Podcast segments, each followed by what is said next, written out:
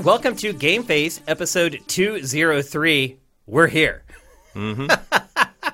Coming to you live, Radio Free Game Face from the Hollywood Wasteland. Even the coronavirus cannot stop Game Face. Um, I do want to kind of bring up uh, what's been going on. I'm not. We're not going to talk about what's going on because it's driving people crazy, and I feel like you guys watch or listen to this show to kind of get away from it all. But I do want to explain kind of where, what our perspective is on what's going on. Things have just gone berserk since we were last sitting at this desk. It's really crazy what's happened in a week. Last week feels like a year ago to me. Um, things are moving very quickly. Things change very quickly. They say one thing one day, and then the next day they change it. Um, so Kind of par for the course for this administration, but here we are. yeah. Um, so we're we're gonna keep going. We're gonna keep making shows. We're gonna keep creating content as long as we're legally allowed to. Um, I don't know if we'd ever get to a place where it gets so bad that three people can't be in a room together. Yeah, especially that we're already together a week ago. I mean, Yeah. you're kind of. Because it's po- three people for this show. So if they, as long as it doesn't get below three, where they're like, you just have to sit by yourself in a closet. I mean, you might get It there. could get there. I mean, who knows? We, nobody knows. That's pretty much where we're at right now. Yep. Uh, but I did want to like let you guys know that we're going to do everything within our power to keep creating content for you guys, keep putting out new game faces. Um, one thing that might be a bit sacrificed is Pachter Factor. Um, I reached out to Pachter about it. I haven't heard back from him yet. He may be in a place where he doesn't want anyone coming to his home. That's Um, fair. It's totally fair. I totally get it. Um, so we'll find. Well, we'll see. I don't know. I mean, maybe he's okay with it and he's just busy. I don't know what what the deal is there, but there's a possibility that may have to go on hiatus a little I- bit. It, it has been a, a, a week for the financiers. yeah, I mean, if you're in his position, it's a Yeah. really really tough week. So. We'll see about that. Uh, we still have some episodes to run still. I was trying to get out ahead of it because who knows? In a week, we may not be able to leave our homes at all. So um, we're going to be here for you guys as much as we can. If it does come to a place where we're literally like quarantined and we're not allowed to leave our homes, which could happen, um, then we would work on one. I would start streaming a lot more gameplay and things like that. We would try to maybe figure out a way to do game face via Skype or something. Um, we're not going to abandon you guys. We're going to think of ways to get content to you guys and keep doing what we're doing. Uh, but just Because video games are one of the only things that are going to stay relevant. yeah, Because everyone's going to be stuck playing them. Yeah, I s in the open to uh, Sifted HQ that went up this morning, I mentioned it's been interesting to watch everybody else turn into us and struggle. it's like you can't leave; you need to stay home. It's like that's what I do anyway. yeah, it's not what I do. This is weird to me. Like Yeah. I am, I am not used to staying home all the time like that. But I uh, do. I mean, I work from home mostly, so it's just I'm just there all the time. So my yeah, my risk is very very low for me to get get anything. But uh, that's not how this works. You come in contact with the wrong person once, and then it can set off a series of chain reactions. So anyway, um, we feel for you guys. Everybody's in the same boat all across the world. Um, we're all just in this. Like this isn't like once in a lifetime. This yeah. is like a once in like ever. This is, uh, I mean, this is the most significant global event of our lifetimes. It uh, is. If you were born after World War II, which Yeah. I think most of us were. Yeah. And, uh, you know, it's, um, it's a real deal. You're living through history. As Stephen Colbert said, what I wouldn't give for a dull moment. Yeah. Um, like just over and over and over. And everyone's like, oh, April will be better. April, God knows what's going to happen in April. I know. I know. Death Star is going to show up or something. There's no way of knowing. Um, but, but, uh, but we're uh, thinking about it, and we're thinking about you guys, um, and we're we're trying to figure out ways to make sure we keep content coming to you guys, and at the very least, stay connected. So yesterday I came in here, and uh, you don't know, like the next day they could change everything. So I was I was in here shooting the Big Six for Sifted HQ, and like I came in and took my webcam and a couple other things just in case. Like I woke up today and they're like, you can't do anything. I was like, all right, well, I'll stream Doom or I'll stream Animal Crossing.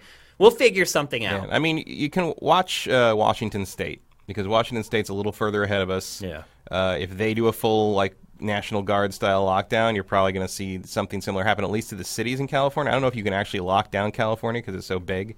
Yeah. Um, but you might, you know, you're already seeing something like that in San Francisco because they have worst case. Like LA's doesn't have that many cases right now. For how big it is, it's Yeah. pretty crazy. But um, again, because nothing's being tested, we don't know how many people have it or just walking around and don't know they have it. That's the big So, problem. yeah. uh, lack of information, as always, is a huge problem. But let's stand together, people. Let's do what they say. When they tell you to Stop stay buying in, toilet paper, for yeah. God's sake. Like, you you're wanna know? fine. So my wife called me right before we went on air and was like, "I found toilet paper."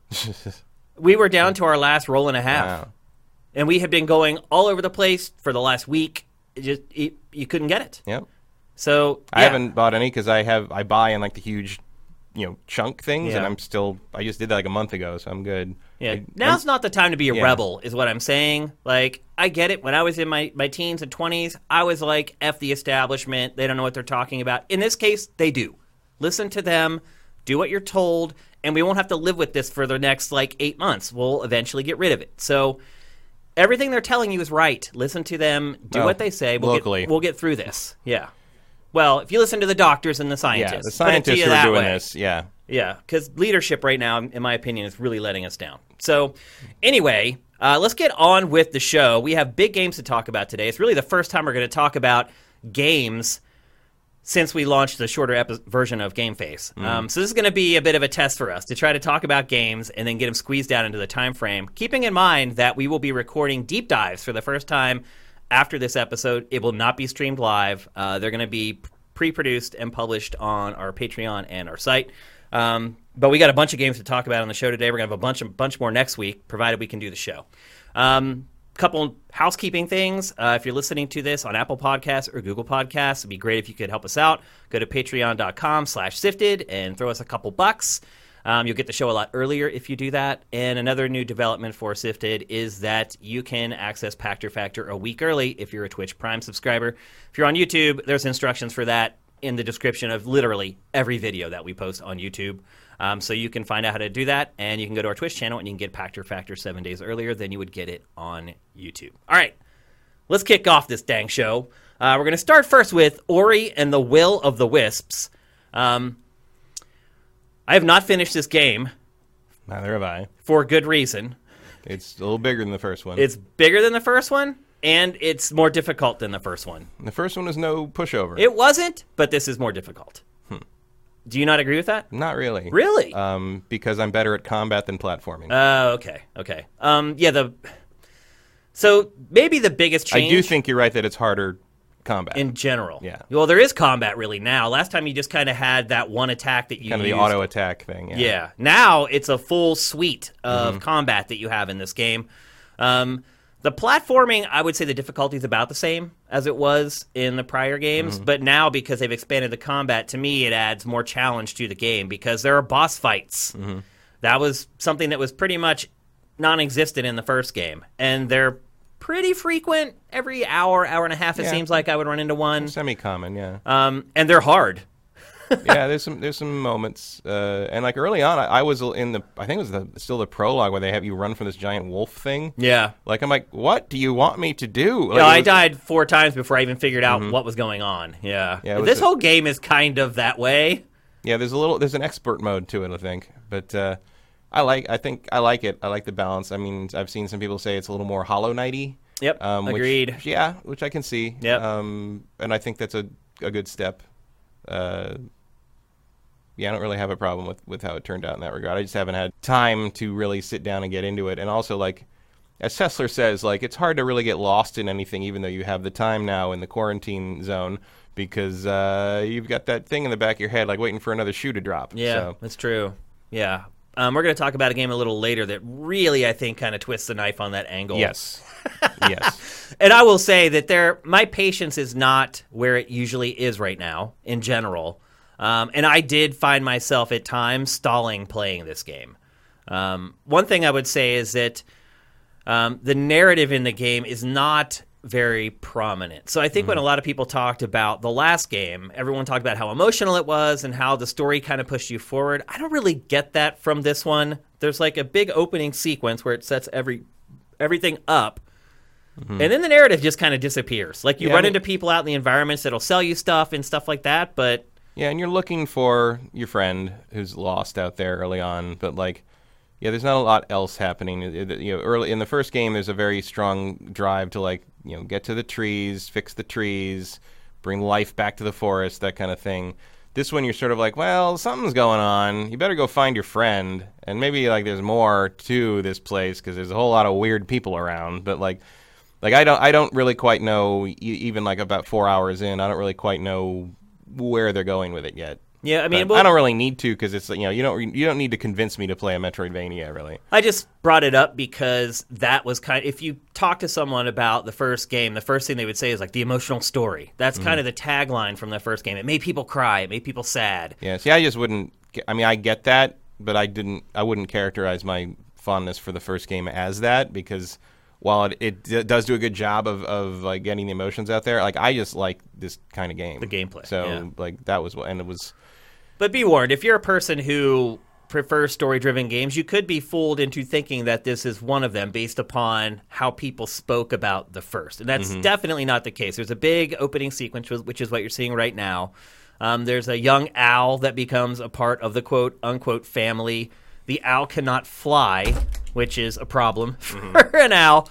Uh, because it has kind of a broken wing. Uh, early on in the game, you find a feather that you kind of attach to its broken wing It Was the feather from the first game? right? Which is a nice tie to the first Yeah. game. And uh, Even and- though everything else you could do in the first game, you have to relearn again. yeah, yeah, and I'm not going to spoil anything beyond that. So you get the feather, you attach it to his wing, he tries to fly, and I'll leave it at that. Yeah, and then she does a very dumb thing. Pretty much. But yeah. if he didn't, there'd be no game. yeah, and then after that, the story really doesn't move Mm-hmm. for a really long time. Um, there are a couple really short cutscenes here and there to kind of keep you in the loop on what's going on, but there aren't big plot movements, so to speak. That are. It's not. My point is the plot will not drive you to keep playing this game, and I Mm-hmm. felt like the first one did. I did not feel that from the first game at all. Really. No. Like in fact, the, the characterizing the first game as story driven is bizarre to me. Well, I wouldn't go that far. I said the story is what drove me forward to play the game. My, I was driven forward because it's a Metroidvania, and I wanted to do the do the water temple and do the fire Yeah. temple and do. I mean, that, that that was what I was there for, and, Yep. it, and it did it for me. It was it was good. Different strokes for different folks, obviously. Um, And I do I do still like the first game more than Hollow Knight and a lot of the other I would agree with that. games. Yeah, I would definitely agree with that. Um, oh, we hit the first level of the hype train already. We're off to a raging start here on Game Face 203. Um, let's talk about the difficulty. Mm-hmm. Um, how hard is it, Matt? It's not that hard. Yeah, it's not like Um, Dark Souls hard. No, it's uh, but it does demand familiarity with with the basic combat, and it does.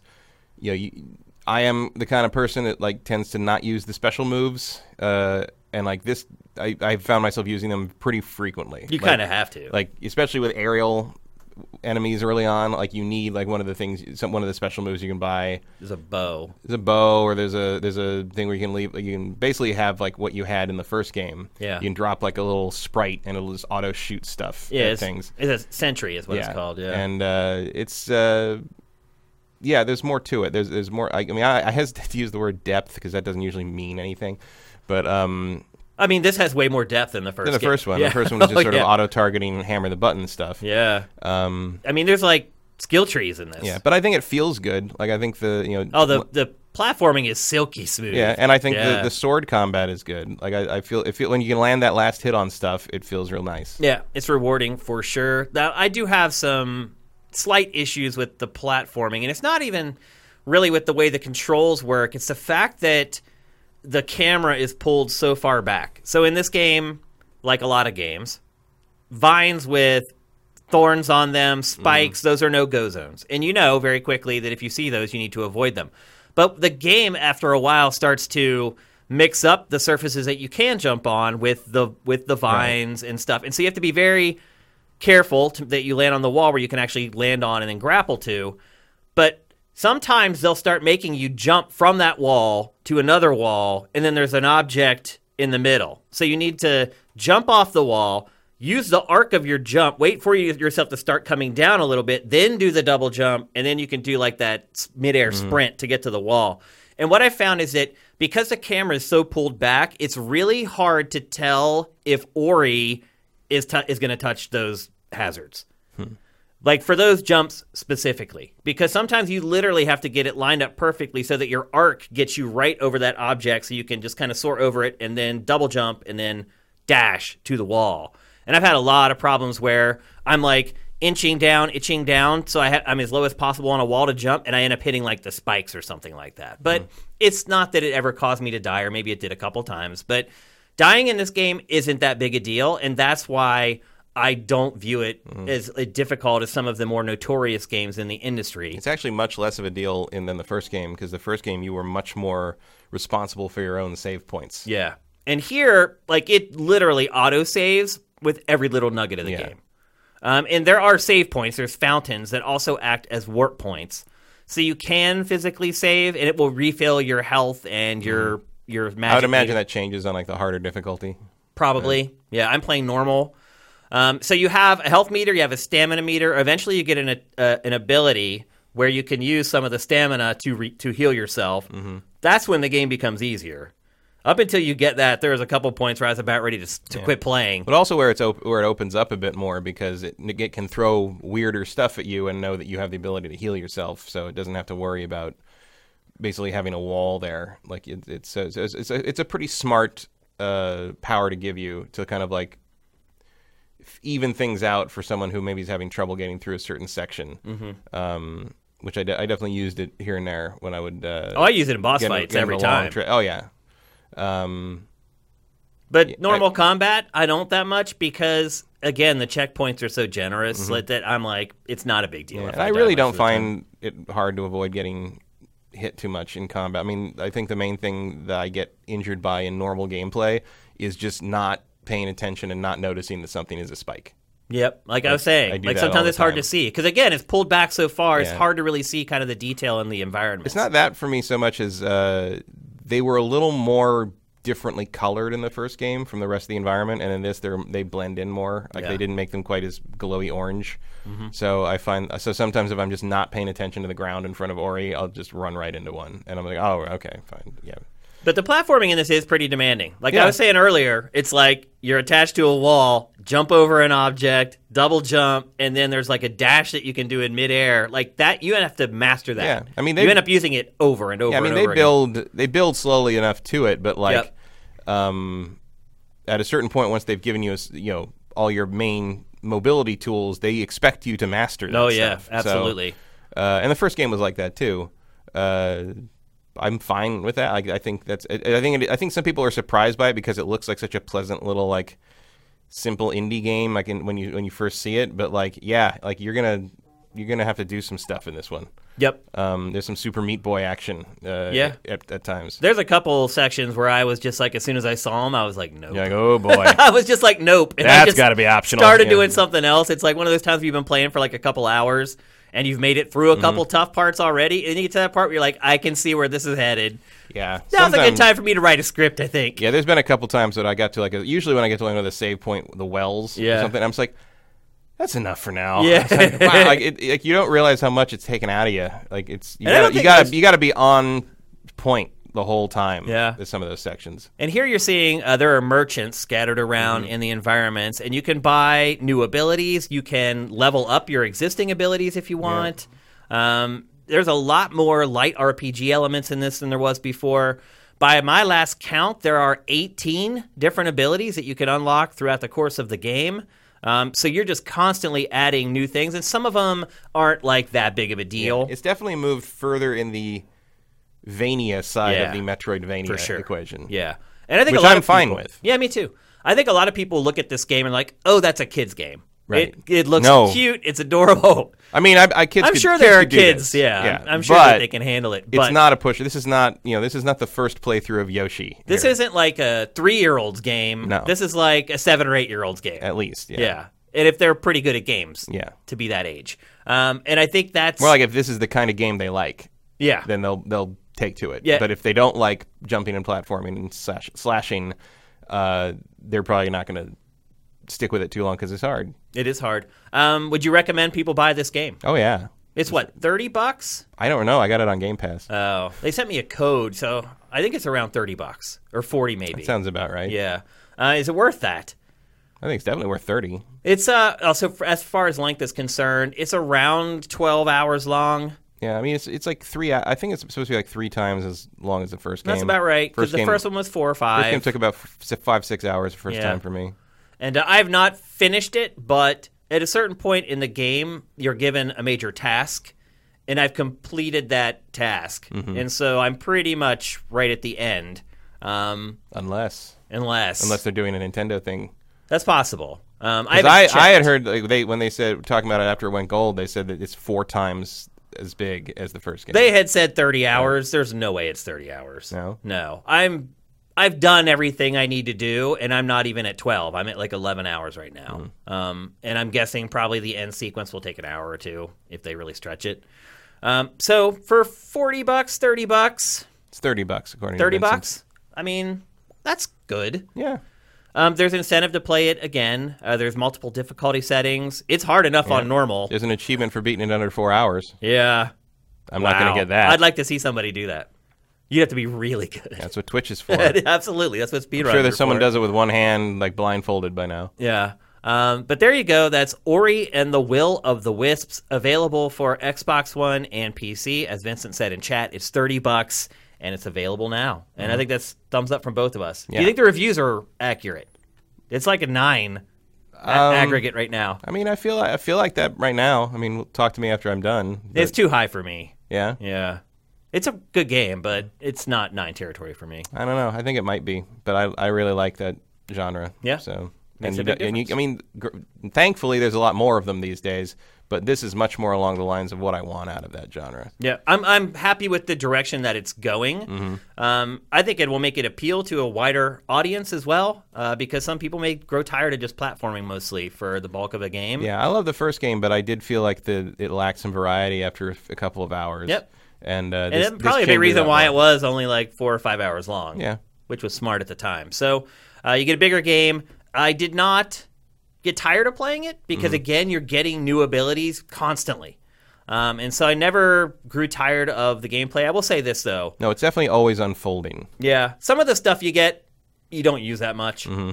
It's like you'll use it at that very instance, but the game doesn't do a lot of like what Metroid does. In all honesty, where as it piles on your abilities, each level starts to use all of them. It doesn't really do that. Like you have this, these core abilities, and a lot of them were in the first game, and those tend to be the ones that you use consistently, and the other stuff are, is almost like novelty a lot of the time. So. Um, but they do keep giving you new stuff to fiddle with and have fun with, and that's a good way to pace a game.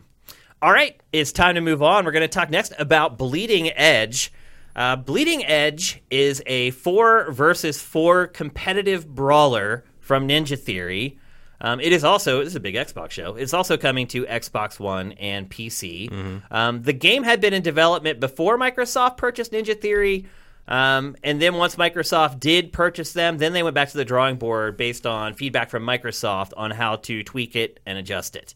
Um, it's a four versus four competitive game um, with three different classes. There is there's tank, there's I wrote them down. There's tank, there's support, and there's damage. Um, the tank Pretty In- standard triangle there. yeah, the damage has the most characters to choose from, whereas support and tank only have a handful apiece, and you can see them right there. Well, actually, there's three apiece for support and tank. Uh, there's going to be 12 characters total when it's all said and done. At launch, there's going to be 11. Um, and Ninja Theory has gone on record saying that this game was originally intended to be a MOBA. And once Microsoft started talking to them about acquiring them and was like, hey, we'd like to put this on Game Pass, that's when they were like, okay, maybe we need to tweak this a little bit for the audience that is, this is going to reach. And I would say it still feels like a MOBA. And, and when I say that, what I mean is that you need people to play every role. It's mm. not it's not as stringent as a MOBA, where literally if somebody doesn't play ADC, there's nobody playing that entire lane on the map. But it's not a free for all. You can't you will get destroyed in this game if you do not have so they're four person teams. So you can have two players from one role, but you need all three roles on your team or you have absolutely no chance. Which role would you say is best to double up on? probably I don't know. I mean, it's balanced pretty well, honestly. I feel like you could do well with two tanks. I would say you don't need two healers. That's the one thing I would say. But I think any other combination works to the point where you can win as long as your healer knows what they're doing and is good at that role. Um, so it's teams of four, and you don't want to leave your team. If you leave your team, that's how you die in this game because you can see and they can see you at all times. So you know where the enemies are at all times, and it's very easy to get to them very quickly. If you start straying away from your teammates, they see it very quickly, and their entire team will come over. It's kind of like um, fish that swim in schools, and there's that one fish that's kind of mm-hmm. swimming outside the school, and that, that's the one that the shark comes up and eats. That's kind of how it works in Bleeding Edge. Um, as you can see, every character has a hoverboard. Um, and again, even the hoverboarding is rated based upon whatever class the character is. Um, if you're playing as a damage, you have a very fast hoverboard. Healers have like these almost like little UFOs that they fly around in. Hmm. Um, and so they're kind of flying, some of them are kind of flying all the time. Um, and then the tanks are really slow. It's literally like you're driving a tank hmm. across the map. Um, and a big part of the strategy is knowing when to run, knowing when to get away, learning how long it takes for each character to get on the hoverboard and go. Because what happens in this game a lot is you're under siege by like a couple of the enemy players, and you're like, I gotta get out of here, I'm gonna die. And you go to get on your hoverboard to get away, and there's a delay because you have to wait for the animation to happen to get on the board. So every character is different. So it's all about learning your character's timing for how long it takes to get on the board, to get away. There's a lot of stuff like that in this game in general. Um, there's no single player campaign, but there is kind of a setup for it. It's set in the year 2057. Uh, and people are uh, modding themselves with cybernetic parts. It's a typical cyberpunk setting. Uh, they're replacing their limbs with mechanical limbs and biological augmentations uh, to help them in combat. They don't really explain why this is all happening, why there's this big combat league or whatever the hell it is. It doesn't matter. it really doesn't. Um, there is a steep learning curve to this game. So I started playing it Friday night and just got annihilated, destroyed like every match because each character in this game is crazy to learn. Like I said earlier, higher high learning curve in this game. So each character, the way it's set up is your face buttons, you have a jump button, and that's assigned to one of the face buttons. The other three face buttons are your abilities that you can have for each character. Left shoulder button is your super. Um, as you can see, the super for her was transforming into the robot. Um, another one, like there's this guy who's like a metalhead who will play guitar and electrocutes everyone around him. Um, so that part of the structure, I think, for most people who have played games like Overwatch, I think they'll be able to latch onto it very quickly and understand. But it's how all that stuff works in concert and figuring out combos. So once you get good at this game, like I had people come up to me and just perform one combo and kill me, literally within two seconds. Boom, boom, boom, dead. And so the really the quest in this game is to not only figure out how you can create your own combos. And again, that's a very common thing in MOBA. You you will never get good at a MOBA until you figure out your character's combos that work consistently. And that's the way this game works too. Like with this character here, like she's a ranged character that can shoot, but obviously her the bullets aren't very powerful. So I learned to basically not even use my gun unless it was just me one on one. If I get around a group of two people, I have no chance, and that's when you start dashing, which is what you could see see me doing right there. Um, dashing is governed by a stamina meter, so you can't just dash around like all day long. Eventually, you run out and you die. Um, you die a lot in this game, particularly the first time you start playing, because a lot of the people who are playing this were in the first beta, and then they join for the second beta. Um, as you play through the game, you unlock augments for your characters, and there's like up to 20 mods for each character in the game. So a lot of the people who have been playing for a long time had unlocked a lot of mods. I obviously had not, so I was at a distinct disadvantage. Um, there's five maps. I only really got to use a couple in the beta. Um, they didn't have them all in there, which is very typical for a beta. Um, there's a ping system, like a lot of people have learned to use in Apex Legends, but really all it does, you can ping enemies and you can ping objects, but it still comes in handy but it's not enough. Really, you need to use mics in this game. Uh, and you mm. really need like a captain on your team who understands the game and instructs people what to do. Like tells your magic caster heal the tank right now. Um, because if you if you don't have somebody coordinating that stuff, it it's impossible to to win a match.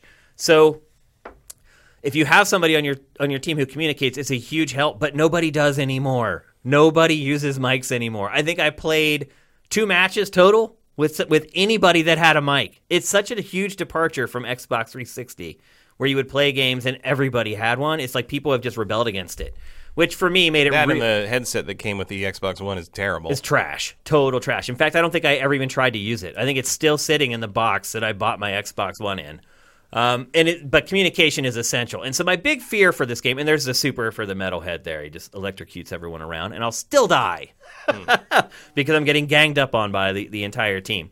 Um, so I really enjoyed this. I've I actually had more fun with this than I thought. I I, I kind of thought that this might end up becoming a free to play game, or I thought it might even launch as free to play, but it's not. It is going to sell for thirty dollars. It comes March twenty fourth to PC and Xbox One.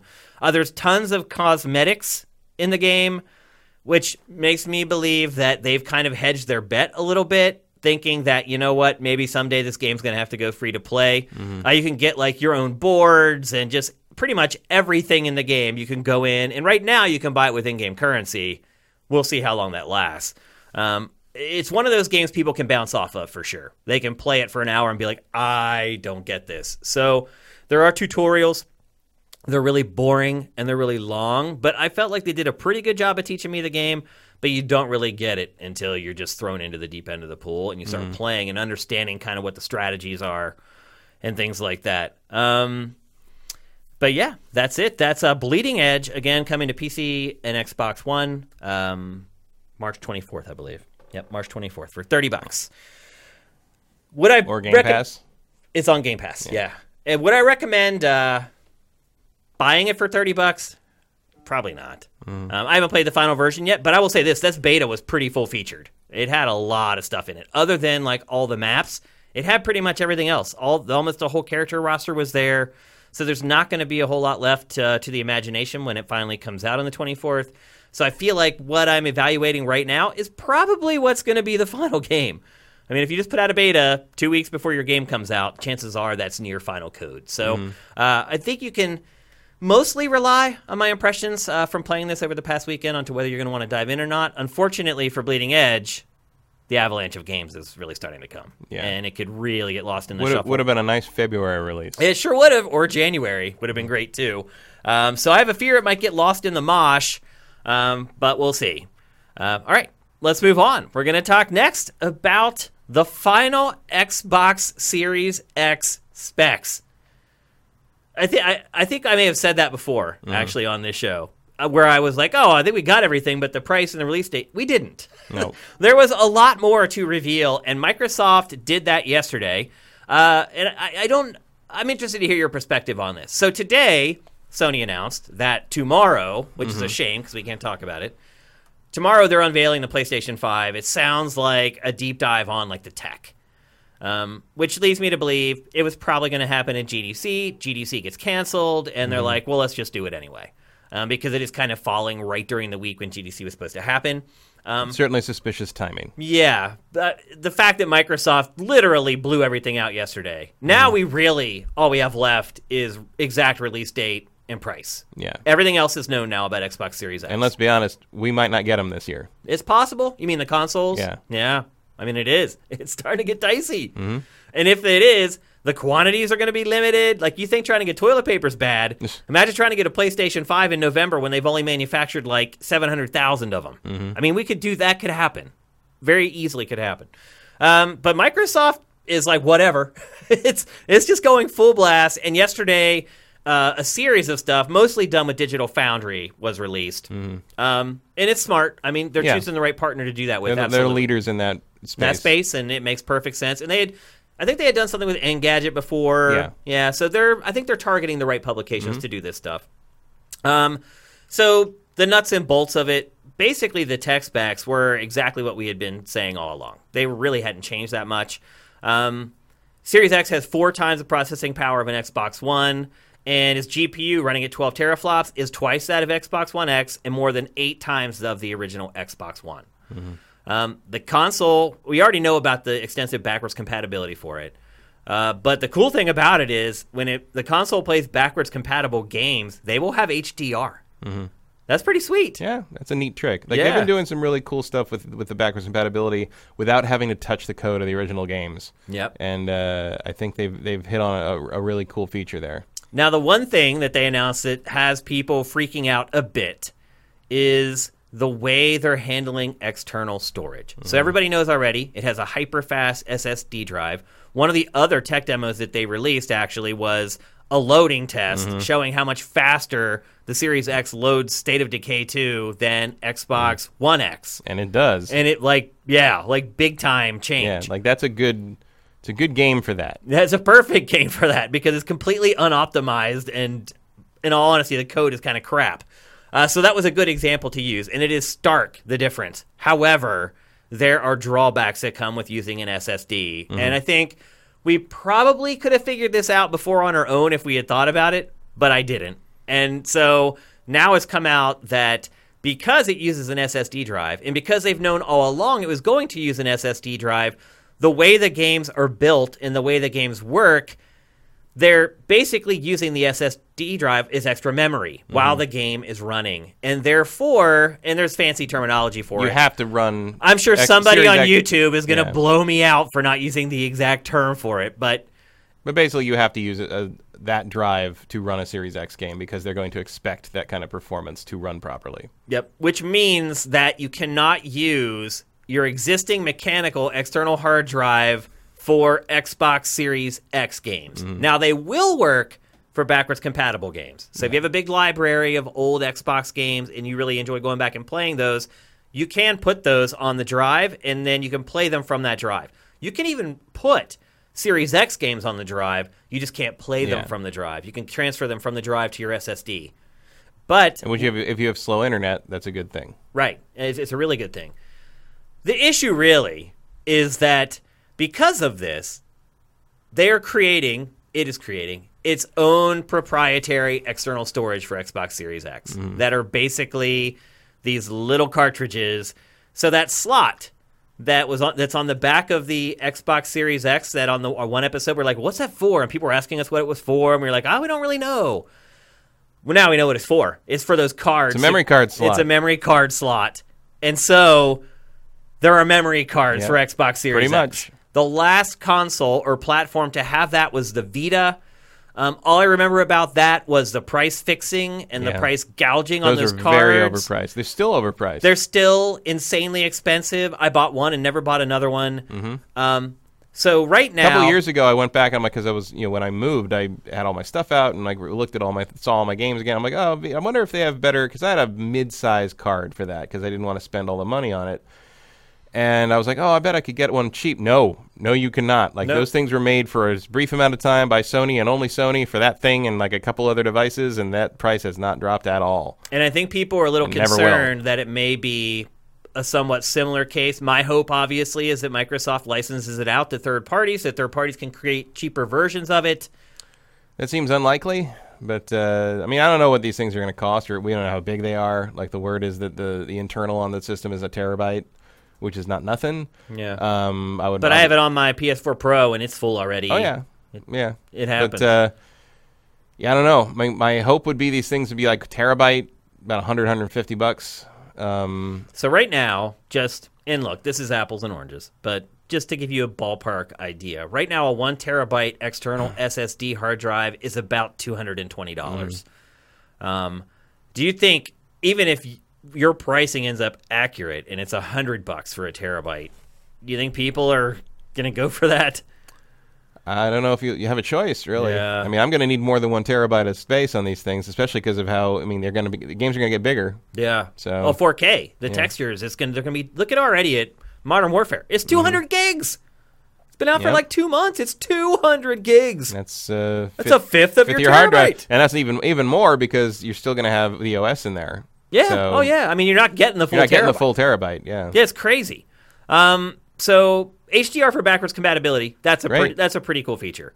Um, they have tweaked the controller a little bit, Hmm. not much, um, but a lot of it I think takes cues from the uh, Xbox Elite Series Two controller. is it's good. It's not on that level.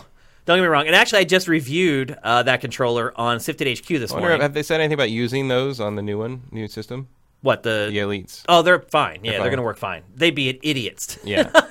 Dude, $180 controller better work on everything. And it does. It Better works. work on my ma- microwave. Seriously, like it better work on everything. And it does. Like they, they've done a really good job of making sure that that works with all their platforms. Because I don't intend to switch to the new controller if I don't have to. Yeah. Well, why would you? Yeah. No, the the elites are still better than Mm-hmm. the new controller. It just added a couple things. So it, it changed a lot for comfort. So the the bumpers on the controllers have been rounded, which some people may not All complain right. about, but I noticed that they were annoying after a while on the old Xbox One controllers. I appreciate that. Um, they also have a brand new technology in them called, and I don't know if this is in the series or in the uh, Elite controllers, called Dynamic Latency Input or DLI. And basically, um, it just it matches inputs to what is happening on screen, resulting in milliseconds shaved off of controller response time. That's the official verbiage from Microsoft. Whatever All the hell that means. Uh, a couple other things. means esports. Pretty much, yeah. It's it. That's it. Um, or even for fighting games, if you want an advantage If or you're whatever. using a controller for that for some reason, yeah, some people do. get me a get me an arcade stick with that in it. Yeah. Uh, they reduced the space for the triggers, and it, so it looks like the carry time is a little less, Hmm. which is something that you can customize on the Elite controllers. You can, I think you can cut that in half if Um, We you want. can, yeah. And I don't know if they're going to allow you to do that here, but it looks like there's going to be a shorter pull. Um, and then the final new feature of the controller is that it's the texturing is different. And that is one thing I did notice about the Elites is that it has the rubber grip Mm-hmm. all the way around. And then the Xbox One controllers just have the grip like side, on the yeah. side. Yeah. I like the how the Elite does it way better. Oh yeah, absolutely. I mean, the Elite's an amazing it's like hold, controller. it's like Let's just be a- honest. Yeah, it's, like holding a really good basketball. Yeah, somebody on the site called it the Rolls Royce of controllers. Mm-hmm. Absolutely on the money, accurate. They're amazing, but they're one hundred eighty dollars. Yeah, yeah, they, they better be for what they cost. exactly.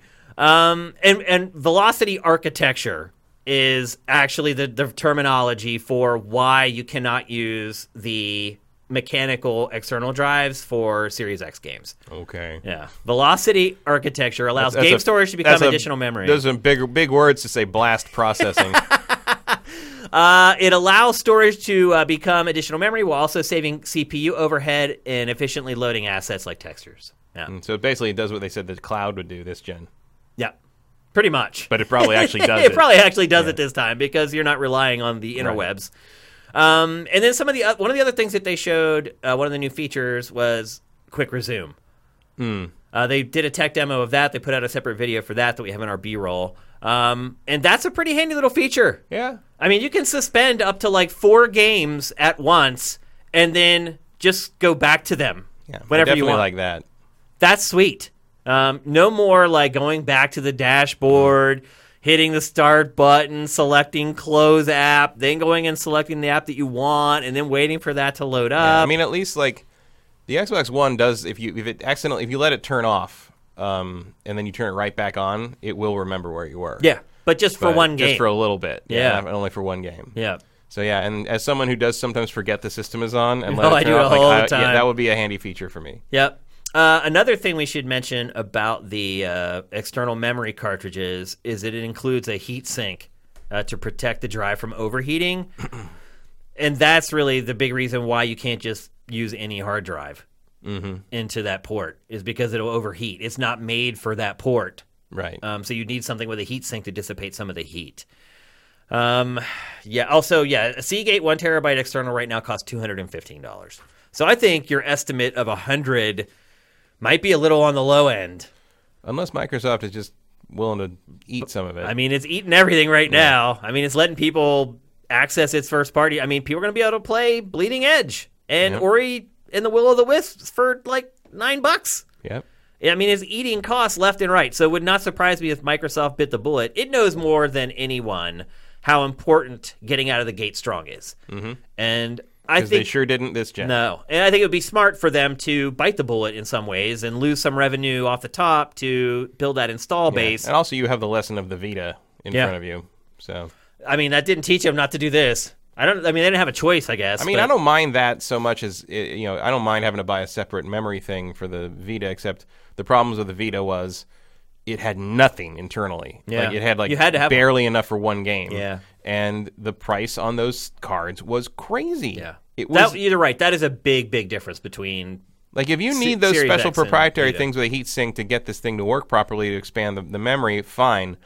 Uh, but I will forgive a lot if you price it at a reasonable level and not just be like, well, if you want more, screw you, like like, like Sony did. Yep.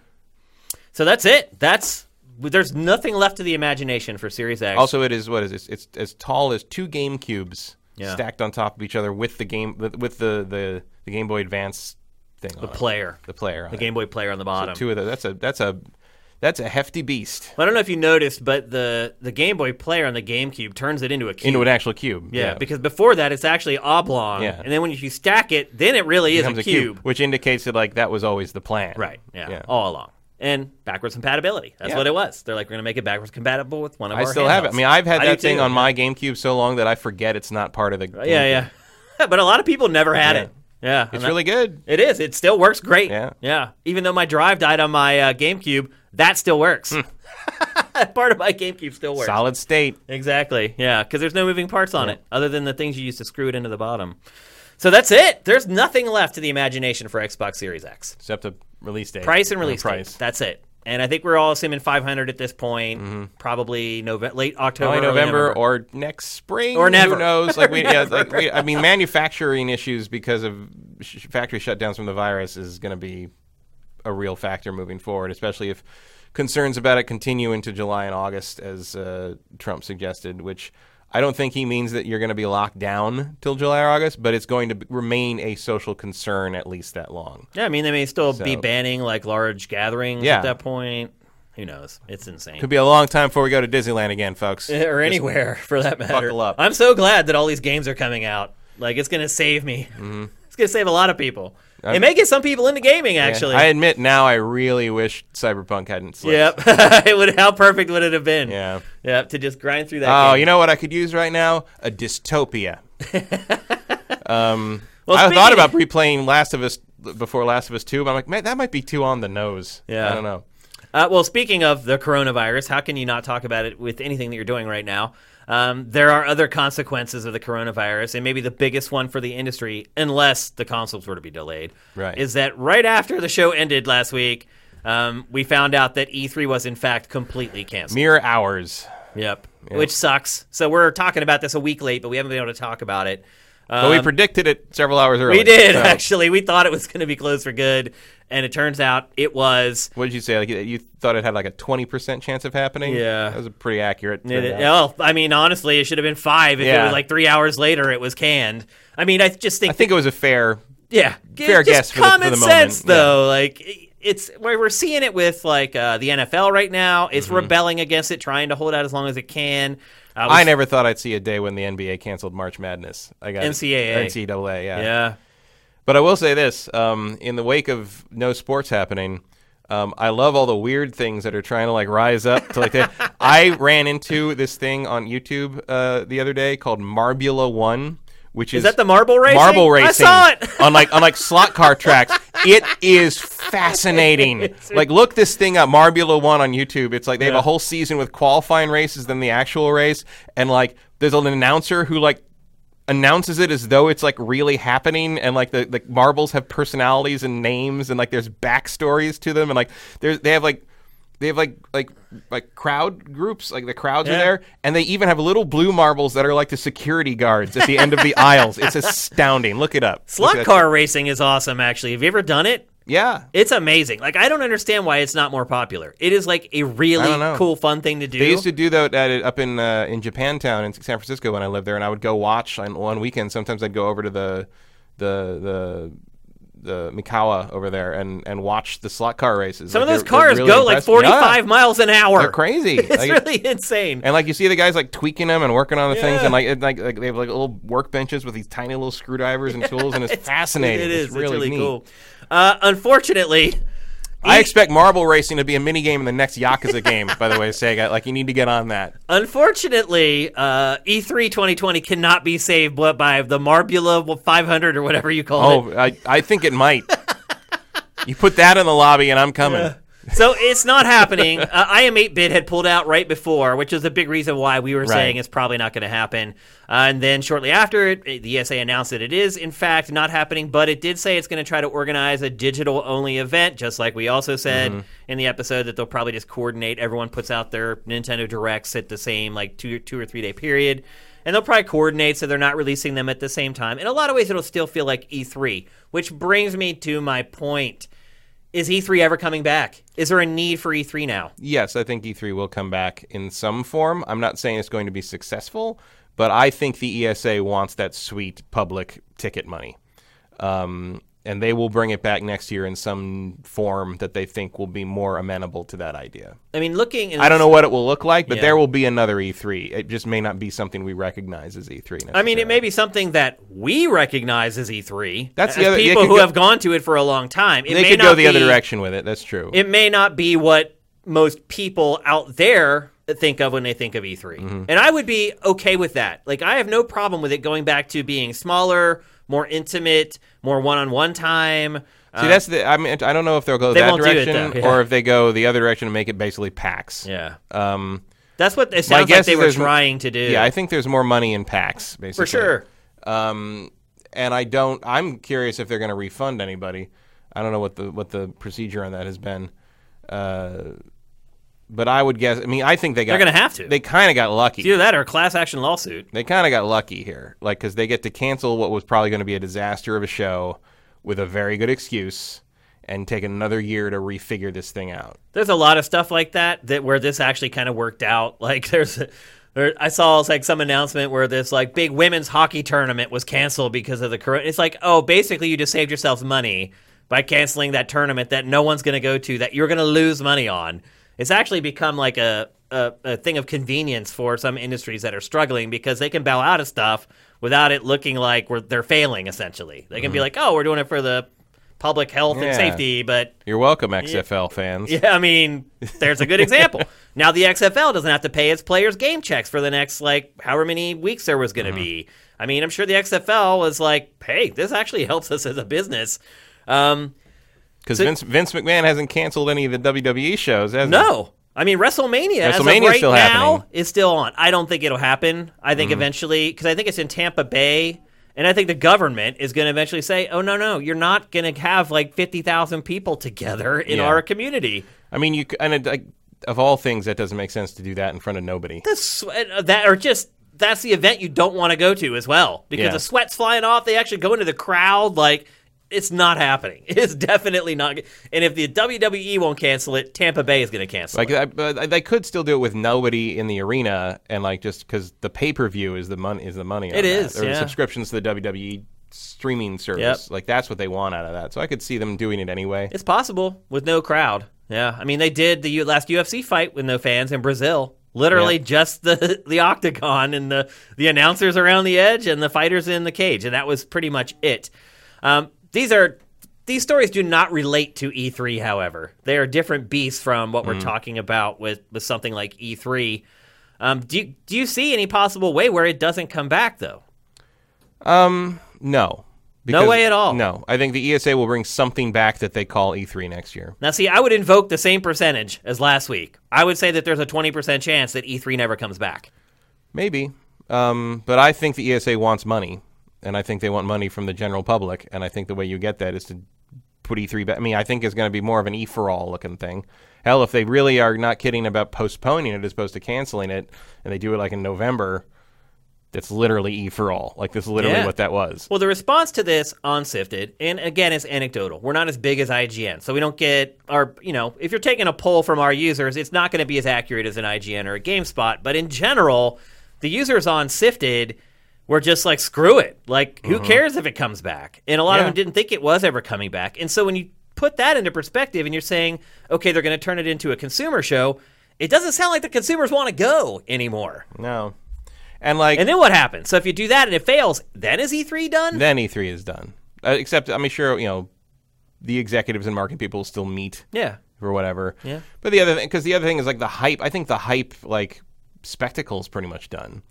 Uh, just because I think what you're going to have here is, uh, as I've said before about Sony, every company this year is going to learn that not doing E3 does not impact your sales in the fall. Yeah. Well, again, it's kind of like what I was saying earlier about how some companies have used the coronavirus as an excuse to bail on stuff that they were going to lose money on. Is a good excuse to like, oh, let's not do E3. I mean, but even like, even if E3 was still happening, if I was like Ubisoft, I'd be like, oh, we're just not going to do that. We're just going to do digital this year. But what I was going to say is that it, it could it. turn into a scapegoat for publishers who were failing anyway. They could be like, well, you know, they could say, well, you know, with no E3, we didn't have a chance to really market our stuff to the Mm-hmm. mass audience and blah, blah, blah. I don't think that's going to be a problem though. If anything, I think game sales are going to be up. Oh, after this, for sure. Um, Yeah, Yeah. I mean, Steam has had its busiest day ever on Saturday. I think it was. I mean, Animal Crossing Could you pick a better time for Animal Crossing to come out than this No. Friday? Not only is it a high profile game people have been waiting for a long time, it's an island getaway. Mm-hmm. That's what the game is. It is Literally quarantine the game. perfect timing for Animal Crossing. I mean, Nintendo could not have nailed it any better than it has. And you have Doom Eternal coming out this Friday. A little more interested in Doom, I admit. Yeah, I think But, uh, I think probably the majority of our audience would agree with you on that one. Um, but it, the other thing too with Animal Crossing is it's a great time waster. Mm-hmm. You can burn through the hours playing that game and accomplish nothing, but the time does disappear. Um, and so I think it's going to be the best-selling Animal Crossing ever, particularly for its first month sales. I think, I think it was gonna- going to be anyway, but I think it, Maybe. it got a boost here. Yeah, absolutely. Um, will you miss E3 if it's gone, Matt? Um, the show, not really. The people I see at E3, yes. Yeah. but because it's more of a social occasion to me at this Well, point. there's a you know there's hundreds of people that I see for the first time since last E3, Yeah. And that's not going to happen this year. And that lit legitimately makes Yeah. me sad that is sad. because I think And it's not like we can go see them anywhere. yeah now we can't go see them anywhere. I mean, the other part of it too is I think in our industry with the group of friends that we have, sometimes you. You're like, oh, I'm going to see them at E3. Mm-hmm. So you don't make plans. So maybe this will actually get me out of the house a little bit to make plans with people and actually see them face to face outside of the confines of E3. It could be a good thing, ultimately. Mm-hmm. So we'll see. What'd you say, Mitch? I was going to say, do you think that because, you know, the news coming out of E3 coming into this was already blunt and not very good because Sony dropped out and then the company that was going to work on the, the presentation dropped out and they're getting blowback for it. Now they got to cancel. Do you think that the time they have now to be able to, they have a full year to be able to fix everything? Do you think that's enough time that they could still bring it back in the way they would want to by mending the fen- mending the bridges that they broke? It helps. It can't mean- hurt. You, someone could. I don't know if the ESA can. Like, I think that is enough time to accomplish that task with the right team. I don't know if they have the right team. They need to gut that team. Pretty much. Yeah. They need to get some young blood in there because obviously what they're doing right now is not working. You need influencers. And I, look, I would be sad if E3 went away because, uh, I mean, you know, Yeah, I, I, mean, I what really be. convinced me to join this industry was the first time I went to E3 when I was in college and I was running my fan site and I thought this is what I wanted to do. I saved up my money to go to E3, ended up losing it all at the airport, but that's another story. But once I got to E3, that was it. Sealed, done deal. The literally the minute I walked into those doors in Atlanta and saw it, I was like, "Oh my god." Like I had no idea. Like I had heard about it and, you know, rumors and people talking about it, but I didn't realize it was as big a deal as it really mm-hmm. was until I walked in there. And I was like, oh my god this is it just felt so alive and it was associating games with stuff i never associated with them with before Right, and it was. I mean, mine. My first one was '99, and like I remember that was the, that was episode one year. So they had the, the racer, the full size pod racer, and there, all that stuff. 64 Yeah. had like eternal darkness there i remember Yep. And I just remember going in and I remember thinking, I have never been in a room with this many things I am interested in all at once before. Like Yeah. I because also that was the period where you just did not see, you know, now seeing a full size pod racer on a billboard would not be that weird. Right, You know? yeah. But this was a time when geek stuff just wasn't out Yeah, in the world. it's not like it is now. And like I'd never seen anything like that before. And I'm like, I have got to figure out a way to be here every year.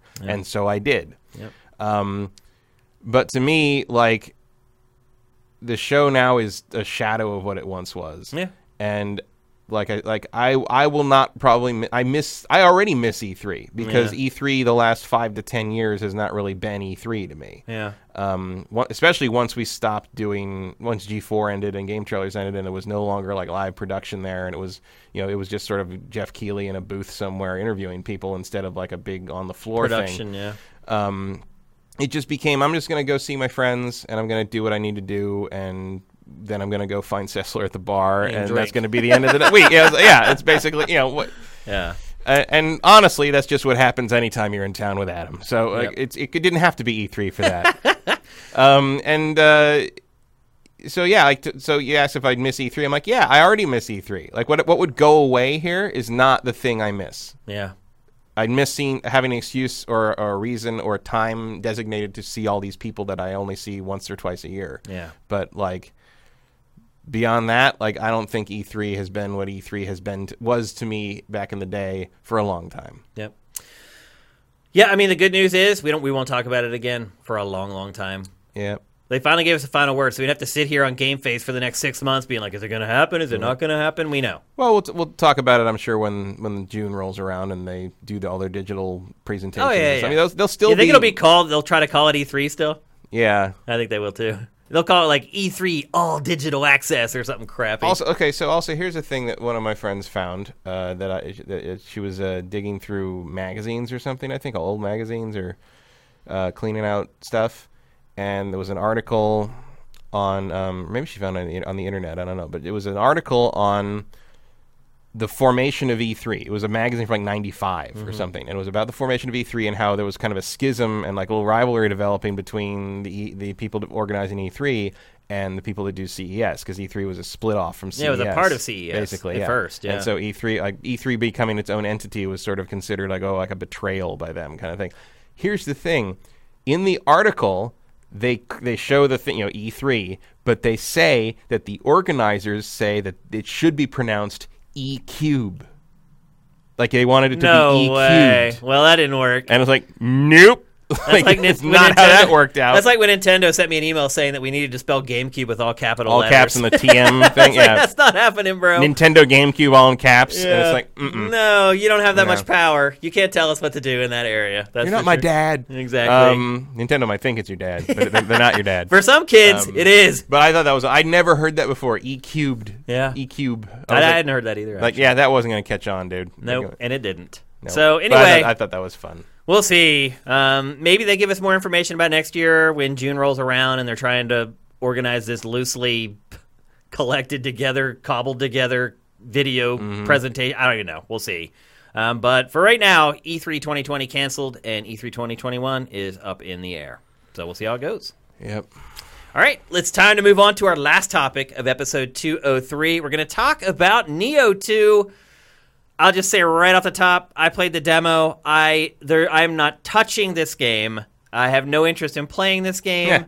Um, however, Matt has been playing the game and uh, Mitch has been playing the game, and I think Mitch is actually a little bit farther into it than you are. I think you would have to be. So I am going to be the man in the middle for this discussion. I'll be the moderator while you two guys discuss the game. Mitch, welcome to the show, man. Oh, thank you. Uh, You ready to start talking about Nioh 2? Yeah, let's do it. Uh, my me- first question for you is Is it as hard as I think it is based upon the demo that I played? It's harder. Harder Uh, than I think, or just harder than the first game? It's harder Or than both. the first game, and probably harder than the demo. Uh, yeah, I would say both. There's Um, more features available to you, but at the same time, the enemies are have just as much skills, if not more skills than you. So it Yeah. can become just as difficult. The beginning of the game is not the demo. After you get through the choose your weapon part, Yeah. it's not Yeah. the same area as the demo. But I did still get killed by the first enemy. Oh, really? Like I, I was my friend was in the in the room. I'm, and she, I was like, yeah, when I played this before, uh, I got killed by the first guy, and she's like, really? Like that's weird for you. I'm like, yeah, and, and I walked. It was you know, it was one of those little demon baby things, Yeah. and it just jumps on me and eats my face, and I die. She's like, wow. I'm like, yes, welcome to this game. they That throw is- rocks too, don't they? yeah, they Yeah, threw they throw rocks at a distance, but like this, he just like charged me, jumped on my face, and that was it. That was it. That was the, my first thing in this game was just getting murdered by the first trash mob. Now, Mitch, you, have you played a lot of Dark Souls and Bloodborne and all that kind of stuff? a little bit of Demon Souls, not much Dark Souls, but I played a crap ton of Bloodborne. Finished the crap out of that. That took me like two months. So, how to- long would you? How difficulty wise, where would you place this game compared relative to uh, Bloodborne? Hardest I've ever played. Harder, harder Yeah. than this is Yeah. the this is the hardest game of this kind I've ever encountered. Wow. It's, it is that's crazy. by far. I And knew it though. and I just knew for- it as soon Oh, as yeah. I played that demo. I, was mean, like, that demo- "This is the hardest game." that I've demo ever- was crazy hard too. I mean, and just for context, this B roll that we're playing right now, this is level three, so mission three. Um, enemies that are in this one were in the demo that I played, so some of these I recognize, but some of them are completely new. And like Matt said, the first level have is not the same level. So I'm curious how far that level is in the yeah, game. I, I don't know. Um, but it, I mean, not that the early levels were all that much simpler. Um, I still, I'm still barely at the end of the first mission, and I played for like two hours. Uh, my problem with this game so far is that yeah, it's very hard. Um, the combat there's a lot to it. Like the, unlike something like uh, Dark Souls, there's actually a whole lot of systems. You know, because it's, it's Team Ninja, so there's a lot of systems happening here. You got to learn how to use these. Some of it's the same as the first game. Some of it's a little different. Um, and quite frankly, at this time, with everything that's going on in the world, I do not need this shit right now.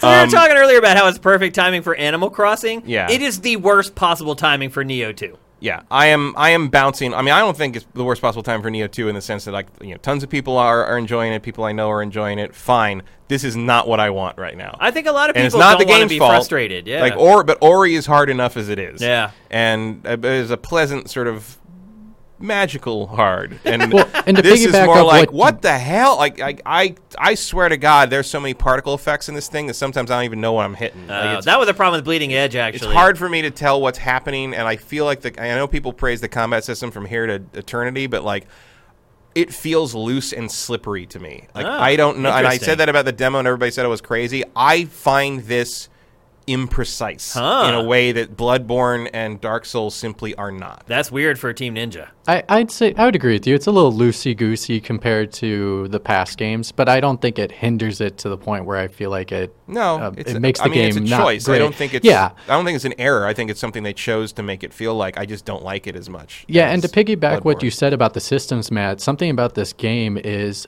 progression is insane in this game. There are so many systems in progression, Mm-hmm. whether that's your regular stats, your weapons.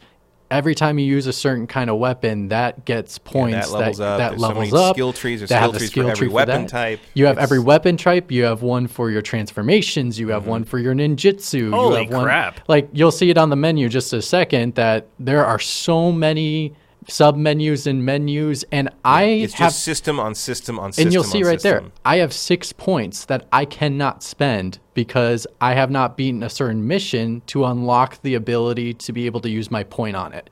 And so, And you can't use those points anywhere else either. No. Because No. you earn them for that for that specific, specific weapon. tree. Yeah. that specific. Yeah. and, that sucks. and it's basically just like punishes you. in And a I mean, they're sense. and the to- upgrades are so incremental. Like it's Yeah. tiny little. well, when you have that many, yeah. that's usually how it is. like in context this level uh, i'm still on this level i'm trying to beat the boss last night till like 2 a.m i got so close and then my roommate goes that's harsh because it was like an inch left but uh, when i was doing it you know i was at level 22 like You're at level 22 already, and you're only three hours into the game. I'm level 13, No, and I'm he's on the first 13. mission.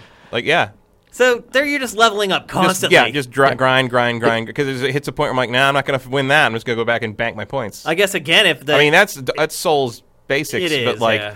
the it, only- it goes are up like two slow. pixels Yeah. or whatever when It's you very bump slow. it up. yeah if you can't beat the boss my in, my instinct is go through the level again kill Yep. every single enemy again bulk Yep. up on the points spend it on some upgrades maybe you'll find a new weapon or two in the process Yep, but most of the you time you, do. won't do that or did i not find a secret path that because basically what's difference between Nioh games and probably the Dark Souls, the Bloodborns, is each mission is its own condensed level. But it's similar in the aspect of each of them interconnect.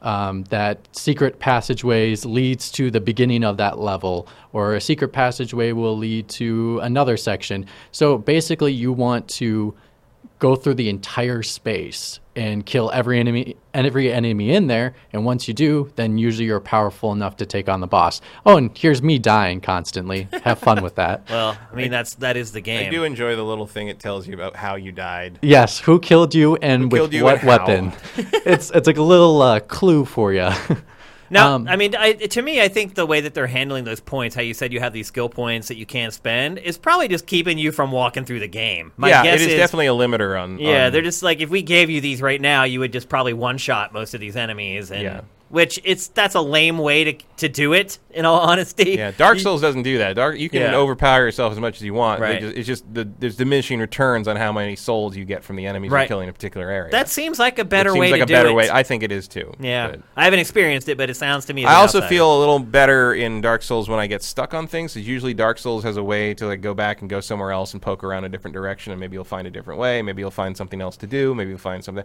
that doesn't feel like it happens in this so much because it's it's incremental, like specific, like self-contained missions, which are big Well, and, I mean, and it's telling winding. you you have to complete this mission Yeah. before you can do X, Y, and Z. But you, I just hit a lot of points, and this happened in the first Nioh as well. There's, after about halfway through the game, I just hit a point where every time I'd come across like a new section, I just see the thing I had to fight now, and I was like, ah, it's just, it- That's how I feel so tired. these Yeah. games all the time. So like Th- that is these- my I am. I think these games are probably the Nioh games are probably just too hard for me, and, I, and I don't. I don't. I'm not like interested or hooked on them enough to like to want to get good enough to overcome that. And They're that's not, not- true of the Souls Yeah, games. as here's what I would say: these games are nowhere near as interesting to me as the Souls games. No, I Like, think visually they are. Like I would love to watch like someone play through this like a- as an expert and see all the monster designs and see all the cool stuff in it. oh, the And the graphics are way anima- better Yeah. tech, on a technical level. Well, and the but just cutscene. Oh, sorry. The cutscenes are really well made. Yeah. Like the the action in them. I mean, Matt, you haven't hit it yet for a certain story cutscene that happens, but there's a really cool action sequence that's really well with the cinematography. So, but there aren't many, right? no, they're always at the end or sometimes at the beginning of a mission, depending on. And I will say to it's not much, but the story is a little bit better than the first game, but it still kind of throws you in and expects you to, you know, figure it out. It's just I think my problem with this franchise, now that there are two games, I guess it is a franchise, is it just doesn't seem interesting to me. I don't care about the characters in the game or the setting or the plot. Uh, I played the demo of this. I did play the first one for a handful of hours before I gave up, and it just the I don't know. It's just something about it just doesn't catch my interest in general. I like the setting. I think it's interesting. I just, um, it's just such a dick. Like, it's, like, that's really the only way I can put it. Like I, I, I, like Dark Souls feels like a conversation, and like Nioh feels like someone just kicking me until I just like say fine, like Yeah. stop, like, like it, it's a little. I, I find Nioh to be a little more abusive. Would you recommend this to Souls fans?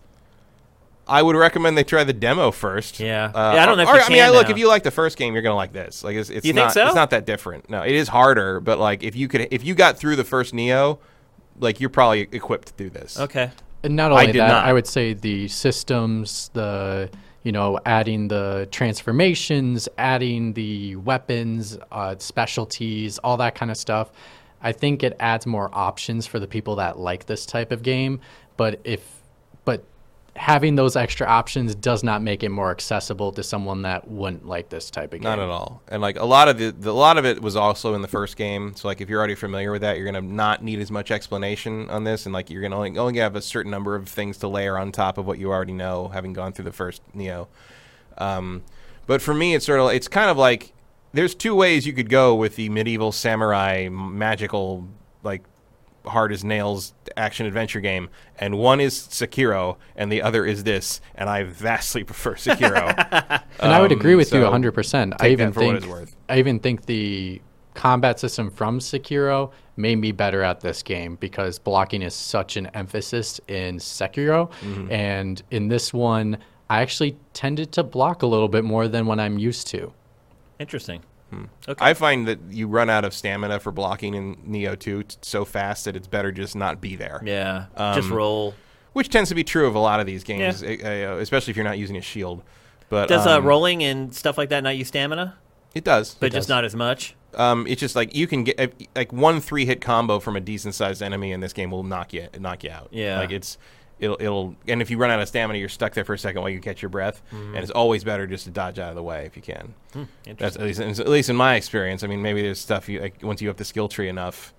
There's ways to like counter that, and of course there is also like counter moves and like parry stuff, and depending on what weapon you're using, um, the game changes dramatically in terms of how the combat works based on like which weapons you pick. So like that's pretty cool.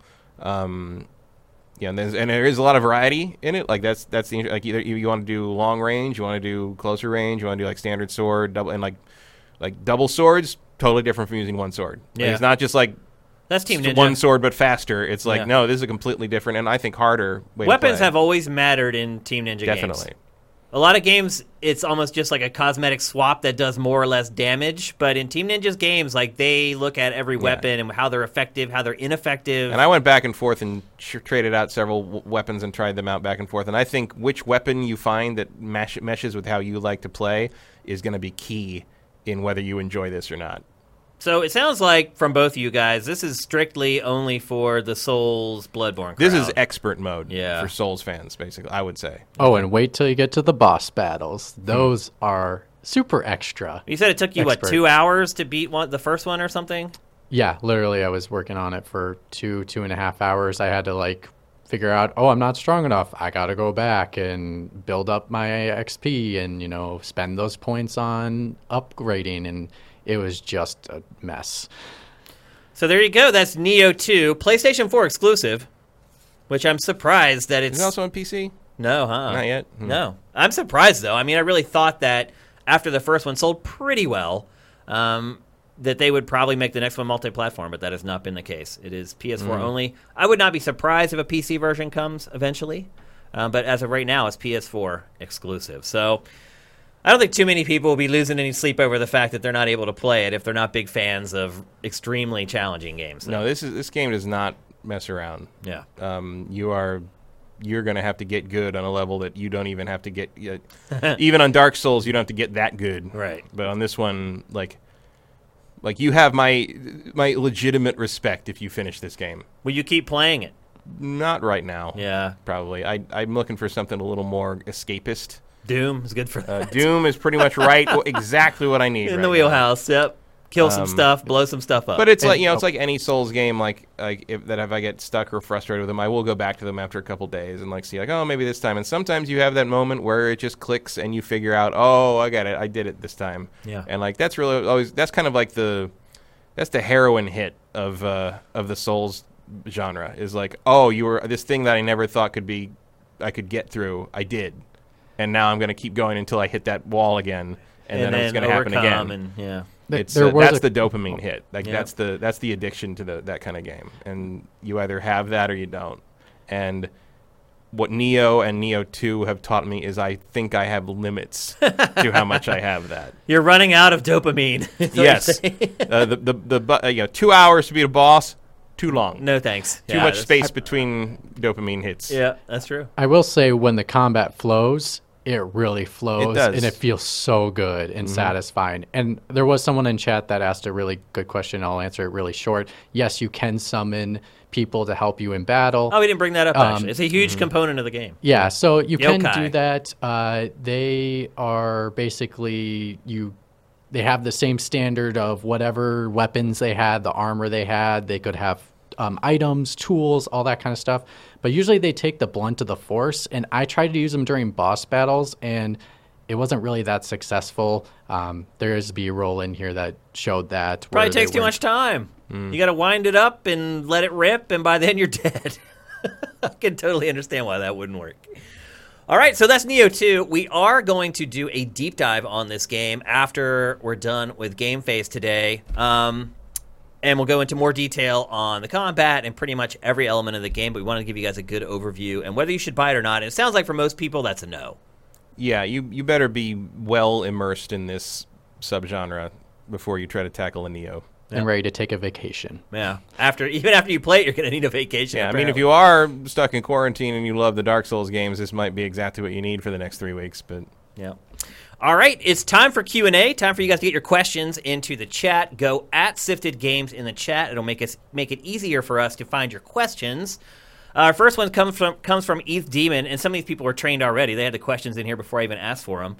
Uh, so, what are the odds companies that are switching to working from home uh, choose to largely stick up after that, after the pandemic is over? So, basically, he's saying so many people are working from home right now. Do you think that it's going to stay that way? I mean, I think I would hope that that would be one of the lessons to learn from this is that a whole lot of stuff that the people told you can't be done remotely can be done remotely. Also, some of those photos of all the, the lack of traffic in like Boston and LA and San Francisco, that's how many meetings could be emails, people. Exactly. Like and like the air is better. I read an article. Um, The air over Italy is is like detectably better Yeah. right now. Yep. So this is this would be a really interesting and, and useful shift in terms of how we work. Um, I don't think it's just that though. So I read an article about that was called "America is a Sham," and it's not like an anti-America article. It's just pointing out all these things that we've just been conditioned to do as Americans because it's just the way it is. Is what we tell ourselves. That's just the way it is. Having to go into work. That's just the way it is. But now we're realizing that isn't the way it should No. be.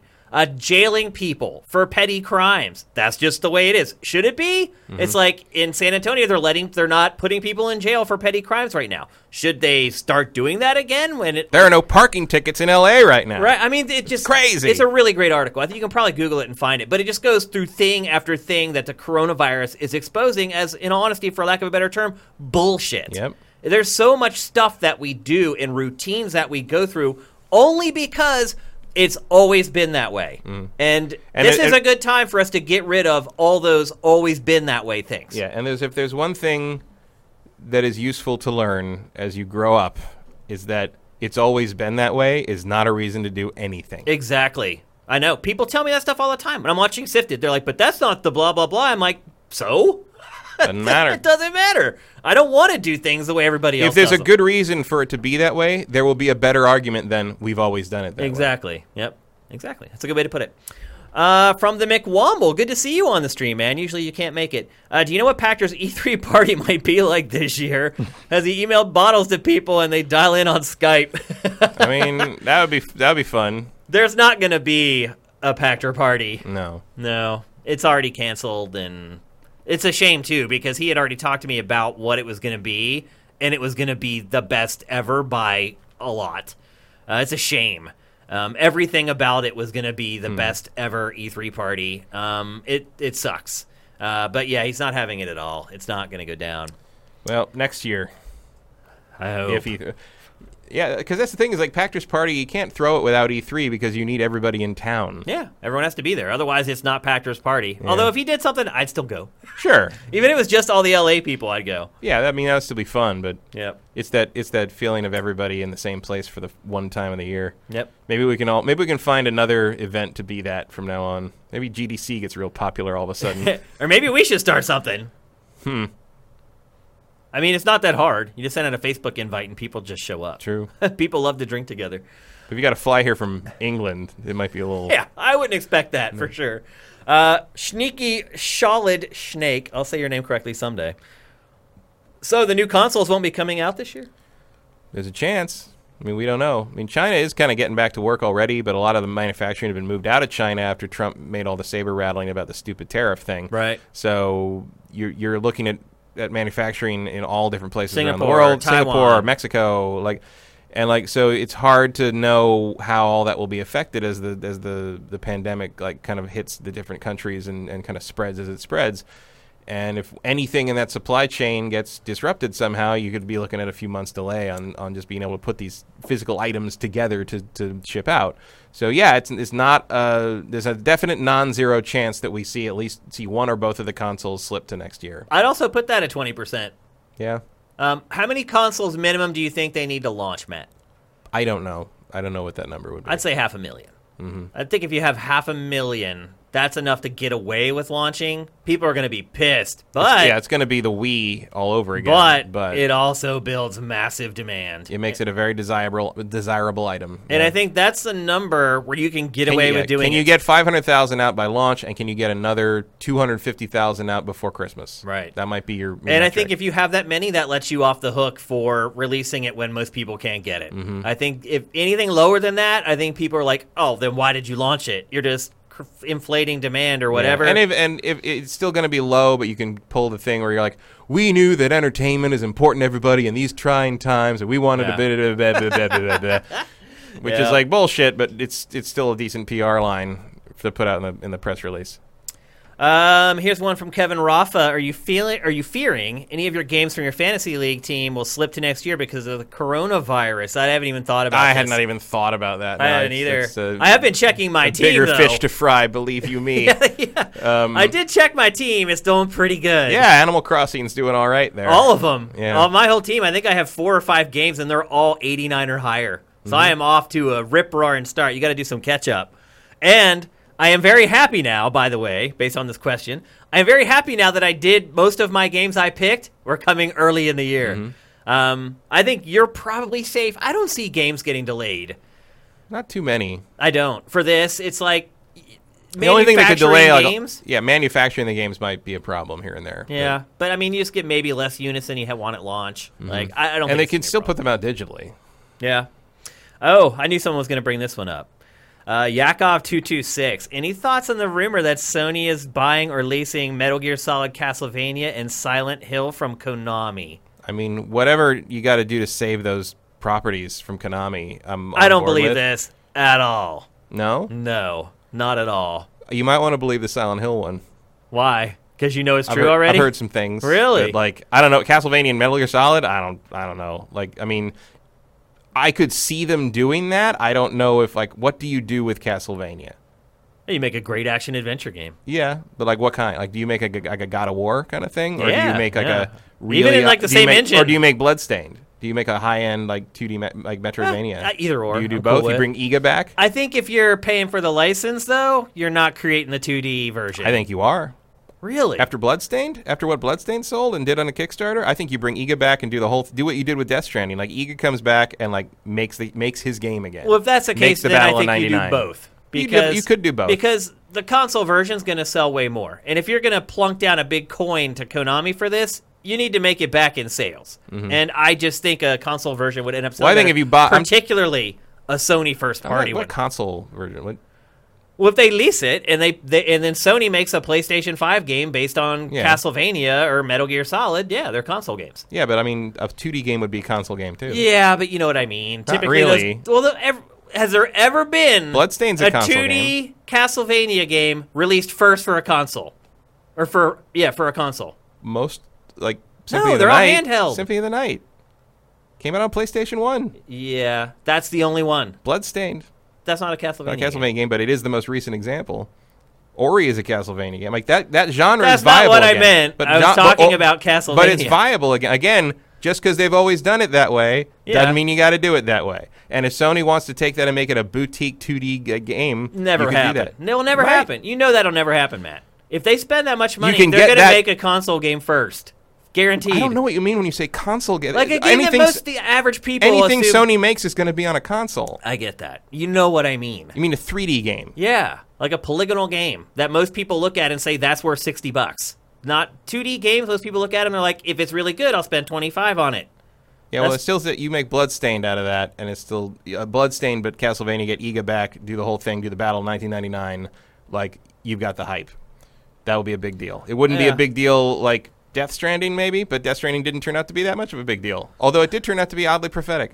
Yeah, I just don't think it's going to happen. I think Konami would be idiots to do that. Um, those brands are gigantic. Like I, I don't. I don't really agree with that for Castlevania. 'cause They're not doing anything with that. I can't imagine. But I mean, they have a TV show. Like they're making money off of that too. Like every time somebody pays for that Mm. Well, you- license, you, they give make them money. The, you give them the game rights. You don't give them the, the TV, the mass media rights. but uh, well, I guess you could split that out. Yeah. Because I mean, you got to realize too, Konami's business, like with pachinko and those that type of stuff. Like, I mean, I don't know. But you don't give Sony that. You just give them the game rights. I guess. You do kind of a Spider-Man thing with it, basically. Yeah, I guess you're right. I guess that could work. Um, Metal Gear, I don't like. I don't know why you want like Sony would want Metal Gear unless they wanted to have Kojima do another one. And I feel which like uh, probably which, is exactly what would happen. was probably what they want. I don't know if Kojima would be willing to do that. It feels like he doesn't really miss being locked into that. I don't know. He misses those sales numbers rolling in. That's true. But I don't know. I don't know. It might take two yeah, disappointments to really push be. him in that direction. it could though. be. Um, I just think they're too valuable. Um, even though Konami's not doing much with them right now. Um, if they did it on a temporary basis and let PlayStation just put out like one each from the IP, I think that makes sense. But selling them to Sony permanently makes no sense to me whatsoever. I don't see selling them being that likely, just because like, why would you? um, you'd rather hold, even if it just comes down like making a Metal Gear Netflix show one day. Like, Yeah. It's it's it's money in the back pocket for something, even if you're not making video games anymore out of And them. Konami knows back pocket money better than That's true. anyone. That's where it makes all its money now. Stuff that people don't even realize that they're making cash. Off. contracting out to Sony to let them make actual decent titles for those things again would be a would be a pretty shrewd mood, move, especially for a company that doesn't have like a development system in place anymore. I'm all for it, by the way. I Yeah. mean, this is obviously I would love to play I mean, look, I'd, lo- I'd love to see Castlevania come back in some Yeah. form. Like, I just don't think Konami will do it. I just don't think it makes financial sense for them well, I don't think selling it, but I think licensing it does. Yeah. If Sony's willing for to do one that. entry. Yeah, I mean, and you got to Entry figure to if entry. Sony, are you willing to do that? you're willing to do it. For, uh, you're willing Because to you're do it for basically like building their IP for them. Yeah. And then it's like, think about it. You could make a great Castlevania game. Everybody loves Castlevania again. And then Konami's like, oh yeah, and they take it right back, and then they make the next one. Well, that's why you build it in that like they that Sony still owns what they make in terms Yeah. of like you, you could not like Konami couldn't then turn around and use what Sony used made Castlevania into for their own purposes. well, they couldn't use their code, but they could just ride the wave that that Sony they could make their own. Castlevania right. game, Yeah, but like that would be stupid because Konami sucks. it does. So- that's absolutely true. Uh, I let's guess see. you, you really have to wonder. The real X factor is: Does Konami realize how much they suck? I think it's starting to figure it out. I think they might be getting there. I think Metal Yeah. Gear Survive was a big old backhand to the face. Yeah. See, I don't think all three of those things would happen at the same time. I think one of them is going to be a pilot program, and that's probably going to be Silent Hill, And they'll see how it goes. uh, which is interesting because Silent Hill is probably the hardest one of those three to successfully pull off. Here. Agreed. Yeah. Uh, but we'll see. Yeah. You really need good writers. Bring back Del Toro. Uh, Gohan Rage, thank you for Twitch Prime. The J Boned 29, thank you for Twitch Prime. Um, Axel F 1986, thanks for Twitch Prime. Call of Dookie 1, thanks for Twitch Prime. Y'all are awesome. Oh, wow, there's so many questions. Commander Fett 03, thank you. All right, let's get to these questions here. We got a lot. Um, the J-Bone 29, how worried are you if you are Microsoft and Sony trying to sell a $500 system? Where might we be economically? Um, a little I'm, not, I'm actually not worried. I mean, I'm a little worried in the sense that like if if this stuff shuts things down for months, people are going to lose jobs. People are not going to have money. Like, who knows? Like who knows? Whether and you're kind of stuck with like the question like you hit either a point where people are not going to have the spare money to spend on a frivolous entertainment device like that, or the one industry in the Great Depression that did not falter was movies Yeah. because people still need entertainment. before video games existed. And that's So- why I'm not worried at all. That is the one thing in the worst of times people are willing to spend money on entertainment. Mm-hmm. They'll spend it on films, they'll spend it on video games. And I think if anything, video games are going to sell better because they're a better value Right. proposition think- over films. I think vid- the games themselves will definitely sell better. Um, a full brand new console That's a that might be a different for sure. beast. I, I but- was going to jump in on this one because Shane and I talked about this earlier, and you know, update. I have no job. I, I literally lost my job because I looked in as a restaurant as a server, so I lost that gig because they shut down restaurants. So right now, at this moment, when I saw the Xbox news yesterday, I was like, I don't care at this moment. I need to figure out stuff about me at this moment, and I'm curious if people like myself that feel that way, um, that are having this hit a little harder than some other people that can just work from home, that it might turn them off on these consoles, especially because they're releasing this information literally days after places have shut down completely. I'm just really curious about that. Yeah. I mean, I don't think it'll help. No, I mean that's definitely a good point. That like you know, if you are in a situation like that, and then they're doing you know, n- you know, s- Microsoft drops all the info on the Series X, and tomorrow we got the PlayStation Five thing. It's hard to imagine that a lot of these people aren't just going to be looking at this thing saying like, "Well, I can't afford that now." It might Like, actually bum them out yeah, more than anything. absolutely. That's exactly what I was FOMO, saying. Like, basically. pretty No, much. that's exactly what I just felt. I, I, I was like, I don't want to buy this right now, Yep. nor can I. Yep. Um, We got breaking news from Vincent. Geoff Keighley bringing back the Games Festival tomorrow with 40 plus indie demos coming to Steam. Okay. Is that really breaking news? It's E3 replacement Uh, okay. or something. I don't know. Super Cordon Bleu. Let's get through these. Um, Nintendo has been doing a digital E3 for years now. Uh, Corona's going to force Sony and Microsoft to do the same. Do you think Sony or Microsoft will ever go back to a physical show, especially if these digital events work just as well? I don't see Sony ever going back. I don't think Sony's ever going back to E3. Period. No. At this point, um, if you're not going to go there when you're launching a console, you're not going back. So they're they're not going back. I think Microsoft will absolutely do press conferences. Yeah. I just think it's in its DNA as a corporation, not Xbox, Microsoft. Um, that's how it debuts products. It's like Apple. Do you think Apple would ever go to like a direct instead of having? I mean, they may have to here shortly. Yeah. But you know, Apple's big events. It's all about the the They want the faithful up the front. psychos clapping Yeah. for everything. Like The the cult is part of the show. It is. And, you know, Microsoft has been that way for a long time. And I would argue Apple learned that from Microsoft. So, mm-hmm. Uh, yeah, I think. It's hard not to learn it with Steve Ballmer screaming around the stage. Exactly. Yeah. I think uh, Sony, no. Microsoft, yes. You make fun of that man as much as you want, but I remember corporate briefings he gave 24 years ago because of him. So it works. um, Tomb Raiders 11 final bets. I don't know what that means. Which will be more powerful and by how much? PS5 or Xbox Series X? Xbox, You think so? no question. Yeah. By how much? I don't know. I, I don't even know what that means anymore. But yeah, it's really hard to quantify. the Xbox will be a bigger a bigger beast. I think. I think Will it matter that much? I don't know. I don't think we can know that yet. That's was my point. Is that I think the difference is going to be so negligible. I don't think the gap will be as big as there was between PS4 and Xbox One, for instance. no, I don't think so. I think they'll be closer. Um, as to which one becomes more powerful, oh, I don't know. I got to go Sony, Matt, only because it has the opportunity to one up Microsoft how? because it knows everything about the Series You X at can't this point. change the PS5 hardware You can no, you tweak a can't. couple things. You Not- absolutely no, can. you can't.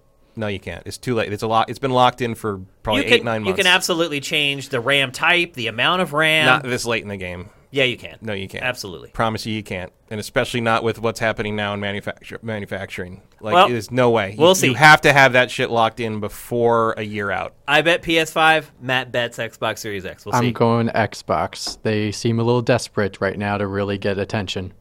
And that's been like Microsoft's ace in the hole for like two generations now. Is they're more powerful, especially for the three for the Xbox One X. Like that's like I don't count what that. they that's what they've they've yeah, but it's like I play all my multi-platform stuff on the X now. Yeah. because of that. Yeah. Like that, ma- it ma- it doesn't matter on a on a mass scale. But there's only so much you can do if you don't know what the other company is making. well, you just like put crazy amounts of RAM and shit in it. Like the, the Series X is a beast. It like, is, I and. I do not see the PS5 being on that level. We'll see. I don't think it's going to matter because it's going to be the difference between like 45 frames a second, 60 frames a second. The mass audience doesn't even know what frames a second means. So Okay, last question.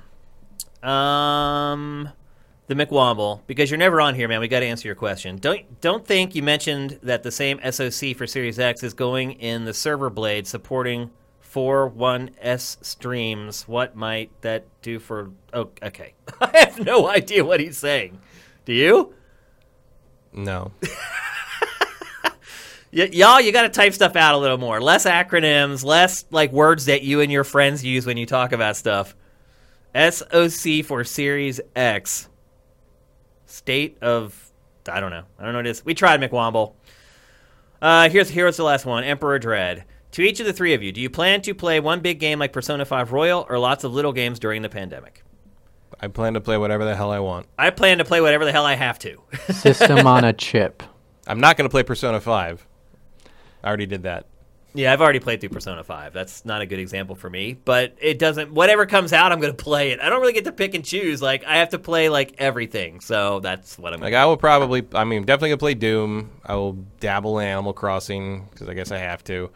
Um, and then like when I have spare time, I will probably finish Ori, and uh, I've been going back to Greedfall a Yeah. little bit. Interesting. Uh, I've I'm ne- still playing this stuff.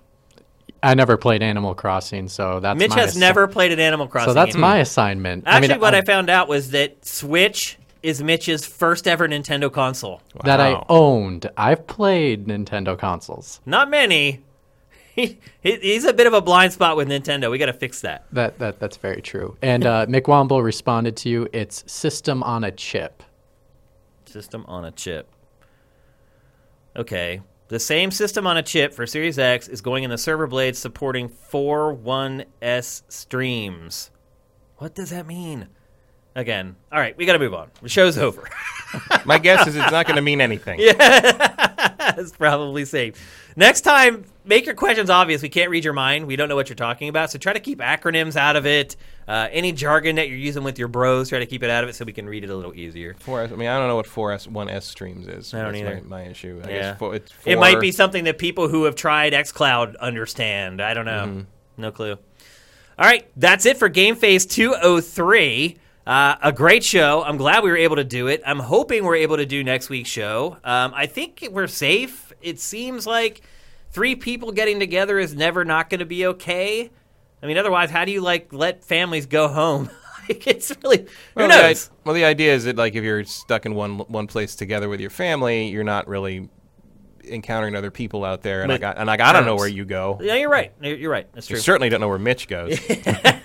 So we'll see. Um, but like I said, if it works out that like we're all just stuck at home, we'll figure Yeah. out some way to make content for you It's guys. also pretty. I mean, we don't know because the, the the testing is not robust as it should be. Like the only country that's really done testing on the level that needed to be done was probably South Korea. yeah. Um, and look is- at what happened. which- they actually have it under control now. But also note that their stats are very different from Italy's Yeah. in terms of who has it and where. Like, so Italy's stats are something like 11% of the cases they've tested positive were like 20 to 29 years old. Yeah. In South Korea, it's 29% are 20 to 29 years old, which means a ton of people in their 20s are walking around with no symptoms and and passing it on other to people. Yep. Which That's is why danger. we shut the bars. Stay at That's- home, people. That's one of the key things Uh, here. we don't have to tell these people to No. stay at home. That's what we do anyway. But that's one of the key things here is like we shut, the, you know, America, a lot of states especially, but um, America in general has shut bars and entertainment locations down way earlier than Italy did. Yeah. So, um, because it's hard to tell hard to tell Americans what to do, but it's also hard to tell Italians not to drink. That's true. So, uh, they shut everything down much sooner. They did it. I think Italy did that around what we call stage five. We did it in stage three. So hopefully that will help. Um, and people seem more or less willing to do that uh, now that you know the actual establishment is closed. I think that was also very important to do the week of St. Patrick's Day. Yeah. because there's a lot of people who are just be like, ah, fuck it, Oh, we're could have like ended our country. Seriously, St. So- Patrick's Day could have ended everything. Uh, so anyway, that's the show. Uh, thanks to anybody who is listening on Apple Podcasts or Google Podcasts. Head on over to patreon.com slash sifted and give us some cash. If you're enjoying our show for free, you're getting hours and hours of entertainment for nothing, and we'd really appreciate or like it. send us bottles of hand sanitizer because I think that's the new currency. No toilet wasteland. paper. Toilet paper. Toilet paper. paper too. The white gold. My Yeah. wife just got right before we went on the air called me and said that she found toilet paper. Uh, we were down to our last roll and a half. so all you jackasses out there who are hoarding the toilet paper, please stop. I was at Target and an 80 some year old dude walks in. He's like, I have been driving around all day. I'm completely exhausted. We have no toilet paper. My wife is sick and she's in the car. Can somebody please help me? I literally almost cried standing there. And people were like, I'll help you, but we don't have any toilet paper. And some people were like, I have some at home. I'll bring it to you. I'll drive it over to you. And he's like, I don't want random people coming to my house. And I don't want to give you my phone number. He's like, What are we supposed to do? And I'm like, What are you supposed to do? Um, if you go to any comic shop, there are tons of '90s comic books you can by buy Rob for- Liefeld that you can use as toilet paper in a pinch. For seriously though, people, think about other people. There are 80, 90 year old people out there who can't drive around all damn day trying to find frickin' toilet paper. Meanwhile, you're sitting at home with the frickin' stockpile. It's insane.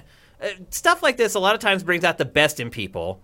It also shows you who the worst are, and the people who are taking this stuff and stockpiling it are awful. So, Like gotta- you, if you can find one like one big you know package of toilet paper like you find in, in, in Target or whatever, that'll last you through this. Dude, I promise. I, use I have my own bathroom in our apartment. I go through a roll of toilet paper every week and a half. Mm-hmm. Like that's how long it takes to go through a roll. These people are like stockpiling for the rest of their lives. It's insane. and I, yeah, I get when I Stop it. when I go get it, I get like the you know the big like you know whatever ninety six. Yeah, I get a big pack, so I don't have to worry about and it for a I spread it through the bathrooms in a Yeah. house, like, and I the last time I bought one was like two months ago. What are these people doing? And I, doing? I still have like forty. What are they left. doing Like, with toilet paper? I don't know. I don't wanna know. know. I don't know what's happening. anyway, stop frickin' doing it. There's people that need it, not people who want it. That's the big difference. I am almost out of paper towels though. There's they're everywhere.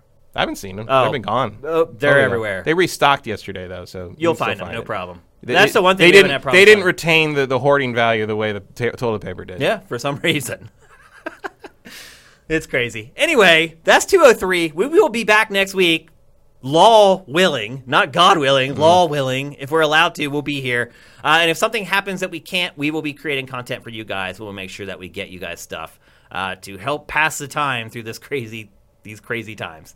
Uh, so thanks everybody who's on the stream. Um, I'm assuming as time goes on, the stream may get bigger as people are forced to sh- shelter at home. We'll see how it goes. Uh, but we appreciate everyone on the stream, especially the folks in Europe and Asia, uh, where the time's a little different. Uh, but we'll be back here next Tuesday at 1 p.m. Pacific. GameFace is up and out.